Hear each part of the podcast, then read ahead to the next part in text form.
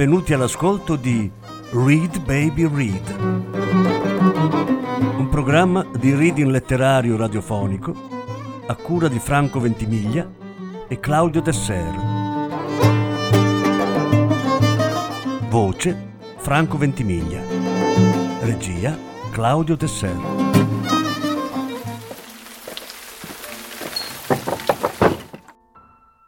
Alberto Fragomeni Dettagli inutili. Lettura in più parti. Seconda parte.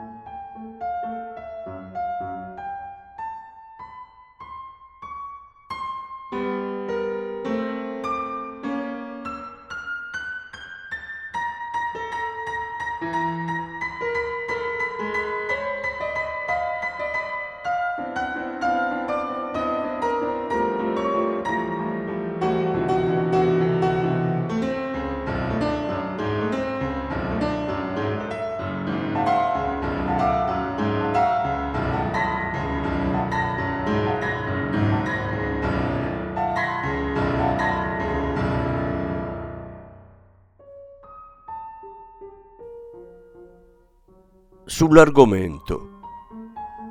Ho letto diverse robe sull'argomento psichiatria, soprattutto narrazioni dei periodi di acuzie, libri famosi come Una mente inquieta e Il giorno in cui mia figlia impazzì, e meno famosi, come quello scritto di recente da un ragazzo della mia città.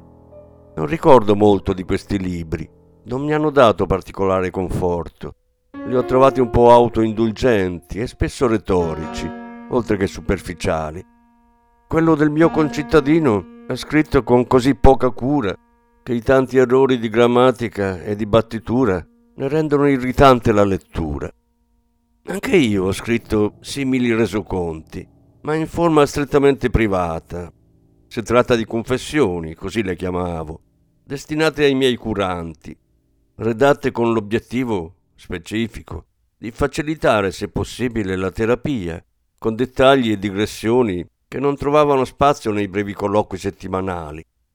A volte queste relazioni hanno prodotto in me una chiarificazione, una sorta di catarsi, che però procedeva dalla spietatezza dell'analisi, condotta sui particolari più raccapriccianti e sui passaggi mentali più astrusi. Non ho niente di cui vantarmi, nessun aneddoto emblematico da condividere al riguardo. Naturalmente ho letto anche trattati scientifici, capendoci poco in realtà, ma avendo a che fare ogni giorno con malati, medici e infermieri, inevitabilmente un'idea sull'argomento te la fai e senza accorgerti inizi a usare terminologie specifiche e concetti medici, di cui sotto sotto non sai nulla.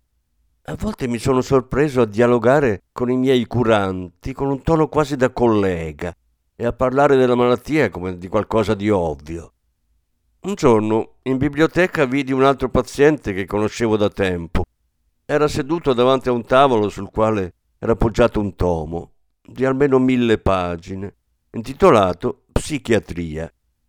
La sedia era piuttosto lontana dalla scrivania e lui, guardandosi in giro, sembrava aspettare qualcosa. Allora mi ricordai di quando, un giorno, in comunità, dovendo nominare davanti a tutti la sua diagnosi, schizofrenia, gli sentii dire scusate per la brutta parola. La cosa più intelligente. I malati psichici a volte si ribellano contro la propria condizione, sostenendo che non possono essere matti, dato che sono in grado di ragionare bene quanto tutti gli altri, se non meglio. Ebbene, confondono la follia con l'intelligenza.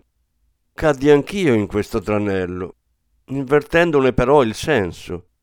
Sostenevo allora che noi malati mentali fossimo meno intelligenti delle persone normali, dato che avevamo frainteso il significato di tutto quanto di fondamentale ci fosse nella vita, dalle relazioni ai valori alle idee. In particolare doveva esserci qualcosa, qualcosa di importantissimo che ci era sfuggito. Forse all'inizio era stato solo un dettaglio, una minuzia, ma col tempo era diventata un'enormità che stava lì davanti ai nostri occhi e noi continuavamo a non vederla. Decisi allora che la psichiatria era la mia possibilità di guarire da questa cecità.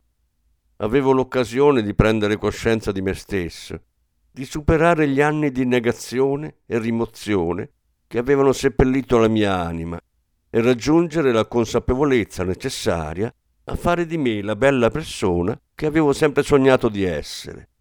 Il sistema sanitario nazionale era la mia chance e impazzire la cosa più intelligente che avessi mai fatto. In quel periodo ero felicissimo di essere un malato mentale e, e ne parlavo con tutti con nonchalance. Infatti la mia vittoria finale sarebbe stato il riscatto dell'intera categoria degli psichiatrici sono apparso alla Madonna. Ad alcuni la storia prende mistiche. La psichiatria è piena di gente che si crede Dio, o il figlio di Dio, o un santo. Credo che sia la religione stessa, con tutti quei miracoli, quelle incarnazioni, quelle resurrezioni, a prestarsi particolarmente bene alla funzione di contenuto del delirio, che di per sé è semplicemente un contenitore fatto di emozioni di drammatica intensità. Le religioni sono piene di assurdità e non si capisce come mai le persone, dovendo credere in qualcosa, affidino la loro fede proprio all'irrazionalità. Con tante cose su cui posso fondare la mia esistenza, devo farlo proprio sul miracolo, sul prodigio, su quanto nega tutto ciò che ho sotto gli occhi, che invece è regolato dalle leggi di natura. Non è folle. Che senso ha? Non è già questa pazzia? E allora di che stupirsi se uno che se la passa male da un bel po', sempre più solo e disperato, non trovando un senso razionale per il suo dolore, ne trovi uno soprannaturale. E se Dio è colui che può cambiare ogni cosa nel divenire, io cambierò tutto diventando Dio. Io sono Dio, o Gesù, o un santo. È la religione stessa essere folle follia di massa in pillole. Pillole che ad alcuni vanno di traverso, facendoli finire all'ospedale, in psichiatria, dove gli danno ancora più pillole, oro dispersibili questa volta.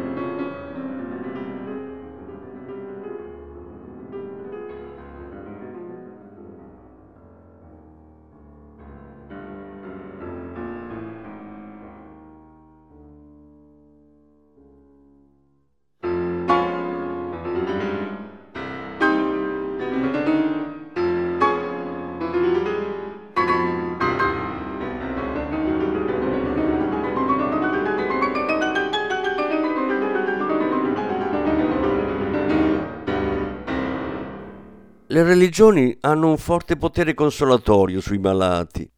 C'è chi si stordisce di rosari e chi vorrebbe essere in monastero. Come me, quando per tutto il primo anno di malattia andai a messa sei giorni su sette e usufruii di colloqui settimanali con un prete amico. La questione è che la religione, come il carcere e l'ospedale, costituisce un imbuto in cui vengono a raccogliersi tutti i casi disperati. E le religioni orientali, sempre di moda qui da noi, non fanno eccezione. Me ne interessai anch'io, studiando il Tao, lo Zen e il Tantra. Leggendo Osho finii col credere a tutto. Mi convinsi che tutte le religioni rappresentassero solo diversi modi di dire la stessa cosa, diversi approcci al trascendente che solo apparentemente si escludevano. In particolare, nei libri tratti dalle sue conferenze sul Tantra, la logica inarrestabile di Osho fa convergere tutte queste credenze in un'unica pratica, quella della meditazione, e il raggiungimento della salvezza in un'unica ricerca, quella dell'illuminazione. Ciò che c'è di straordinario nelle religioni che ti pongono sul sentiero dell'illuminazione è che in sostanza, spudoratamente, tu come praticante ammetti che stai tentando di diventare un dio, cioè ammetti già da subito che sei pazzo e che la religione è follia. Devo dire che la mia competenza in merito a religioni e filosofie orientali è di natura squisitamente libresca, dato che sono sempre stato intimorito dai maestri spirituali. Non so, non mi fido, ma so, grazie ai racconti di amici che ne frequentano gli ambienti, che le loro cerchie sono zeppe di casi umani, come le nostre chiese. E così finisco sempre col chiedermi se per caso i manicomi tibetani siano popolati da gente che sostiene di aver raggiunto il nirvana. Eden. I parchi, i giardini pubblici costituiscono di fatto reparti psichiatrici a cielo aperto. Parlo dei custodi, che sono spesso pazienti che hanno trovato quell'impiego tramite il SIL, Servizio di Integrazione Lavorativa, ma anche e soprattutto dei frequentatori, in età da lavoro, in orario di lavoro, soli, seduti su panchine appartate e con lo sguardo basso. Non si capisce che cosa combinino di preciso. Non leggono, non prendono il sole, non aspettano qualcuno, non fanno sport, non hanno portato il cane a fare i bisogni, non permettono ai vecchi di attaccare bottone. Nella sua artificialità, il parchetto costituisce il più prossimo surrogato di un ritorno alla natura. Ci si va a sbollire un po' di rabbia o per lenire qualche ferita. E lo sanno benissimo i mormoni e i testimoni di Geova che setacciano i giardinetti pubblici in cerca di dolore e solitudine, come cani poliziotto sulle tracce di malviventi in fuga. Durante il mio periodo religioso feci amicizia con due giovani mormoni statunitensi. Mi diedero una copia del libro di Mormon e, mi dissero di leggerlo e di chiedere a Dio se quel che avevo letto fosse vero. E a quel punto Dio mi avrebbe risposto di sì, che era vero. La voce di Dio, la vera voce di Dio nella mia testa. Come dicevo, era il mio periodo religioso ma non ero abbastanza infervorato per fare una roba del genere. Anzi, capii che tutti i mormoni sono fondamentalmente pazzi, eccetto forse quel gruppetto che li comanda, composto da dodici persone che dicono di essere i nuovi apostoli di Gesù, mandati da Dio. Quelli se la devono passare proprio bene. Quindi dissi ai ragazzi che mi sarebbe piaciuto conoscerli, questi nuovi apostoli. E loro ne furono molto contenti e, mi risposero che sì, un giorno avrei potuto conoscerli. Per cominciare, però, avrei dovuto unirmi al resto della comunità nella chiesa del quartiere, per giocare un po' a pallavolo se volevo, e fare amicizia con altri mormoni. Risposi che non me la sentivo, ma che avremmo potuto continuare a vederci lì nel parco e parlare ancora di religione. Dissi anche che, essendo credente, potevano considerarmi come un amico, senza bisogno di convertirmi. Non mi sembrarono molto convinti, ma alla fine fummo tanto felici di esserci conosciuti e prima che se ne andassero mi chiesero se volevo ringraziare Dio con loro e io risposi di sì. E così pregammo tutti e tre insieme, lì sulla panchina del parco, tra i bambini che sfrecciavano in bici e gli adolescenti che si fumavano le canne. Fammi crescere i denti davanti. Spesso ai malati mentali mancano i denti. Più sono gravi, più gliene mancano. La cosa notevole è che l'equazione sembra valere anche al contrario. Se ti mancano i denti sembri matto. Me ne sono reso conto l'estate scorsa. Di ritorno da una passeggiata, notai un amico di mio padre che raccoglieva dei frutti da un fico e mi avvicinai per salutarlo. Quando si voltò vidi che aveva le labbra risucchiate nella bocca e il muso contornato da profonde rughe verticali. Capii che non aveva con sé la dentiera, anche se non mi ero mai accorto che ne portasse una. Non so perché, ma pensai che volesse mangiarmi. Ero terrorizzato e quando mi porse un frutto rifiutai subito e con una scusa mi affrettai verso casa.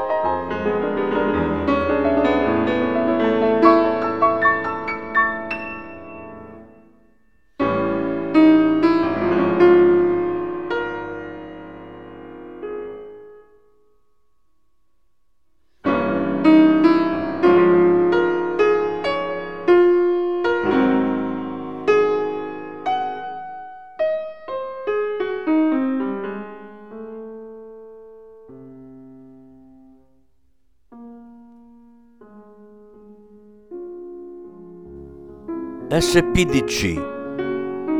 L'SPDC è il reparto di psichiatria dell'ospedale. Come paziente ci sono stato solo un pomeriggio, come visitatore un sacco di altre volte. Il tipo di clima che si respira dipende molto da chi è ricoverato in quel momento e da quanto stia male. Può esserci una certa calma, con un tenue brusio intercalato da un leggero rumore di passi, oppure il completo delirio, con gente che urla e che sbatte la testa contro il muro. In realtà ho notato che spesso l'SPDC ha già di per sé un effetto calmante sui pazienti. E per spiegare ciò sono arrivato a chiedermi se magari non siano le pareti stesse a rilasciare psicofarmaci, a loro volta trasudati dalla pelle degli ospiti precedentemente ricoverati. La questione principale è che si è chiusi dentro, a chiave, Alcuni pazienti nemmeno se ne accorgono, per altri è pura prigionia. Particolare e per niente scontato è anche il fatto che nel momento di acuzie, quando in teoria hai maggiormente bisogno di tranquillità e rassicurazione, ti ritrovi invece catapultato in un ambiente del tutto estraneo, a stretto contatto con gente che non hai mai visto, che magari sta peggio di te e che può pure essere violenta. Gente che urla come non hai mai sentito urlare, gente che si piscia addosso o che deve essere legata al letto. Ma a volte ci trovi anche qualcuno di simpatico, che dice di avere tre lauree, chi chiede in dialetto calabrese dove sia il ginger, e chi non apre bocca ma vuole spolverarti la faccia con una salvietta di carta. Il nuovo ospedale di Bergamo è stato costruito solo da qualche anno e personalmente trovo l'attuale reparto psichiatrico, se non proprio un bel posto, almeno un luogo di cura più dignitoso del precedente. Come in quello vecchio, però, i pavimenti e i divani della stanza fumatori sono già pieni di bruciature e i muri di scritte e disegni, alcuni devo dire anche interessanti. In SPDC tutto ruota attorno a tre oggetti. L'accendino, che deve essere chiesto agli infermieri, ma che qualche paziente detiene di nascosto, la macchinetta del caffè, che è subito fuori al reparto, e le chiavi della porta d'uscita. Specialmente nei primi anni di malattia, la cosa più difficile per me, quando mi recavo lì a trovare qualcuno, era distinguermi dai ricoverati. Una volta mi accodai a un gruppo di parenti in visita che stavano uscendo, quando l'infermiere con le chiavi mi si parò davanti e mi domandò e tu dove credi di andare? Il bello è che in quel momento, nel panico, le uniche cose che mi venivano da dire erano sono un paziente del dottor F, chiedete a lui. Vivo in una comunità e robe così, che di certo non avrebbero facilitato la mia identificazione come semplice visitatore. Per fortuna arrivò mio fratello, che evidentemente sembrava molto più normale di me, e l'equivoco fu chiarito. You're talking to me? You're talking to me?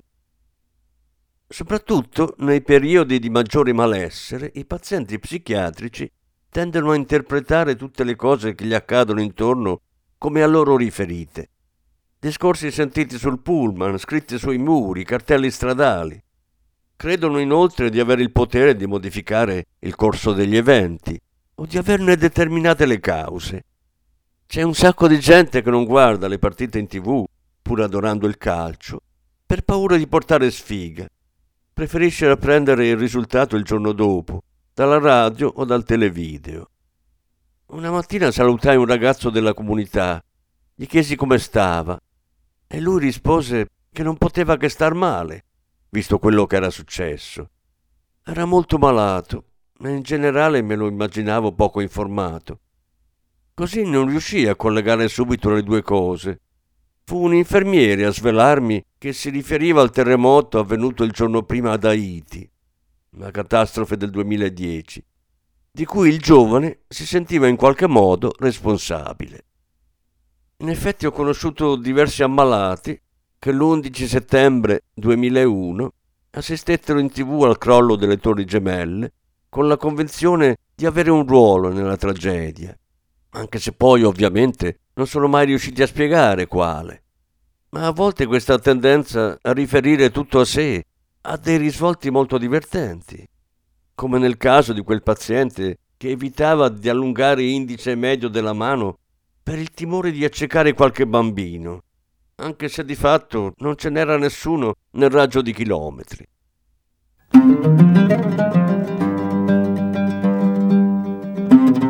Avete ascoltato Read Baby Read, un programma di reading letterario radiofonico a cura di Franco Ventimiglia e Claudio Tesser. Grazie per l'ascolto, alla prossima settimana. La successiva parte sarà trasmessa la prossima settimana.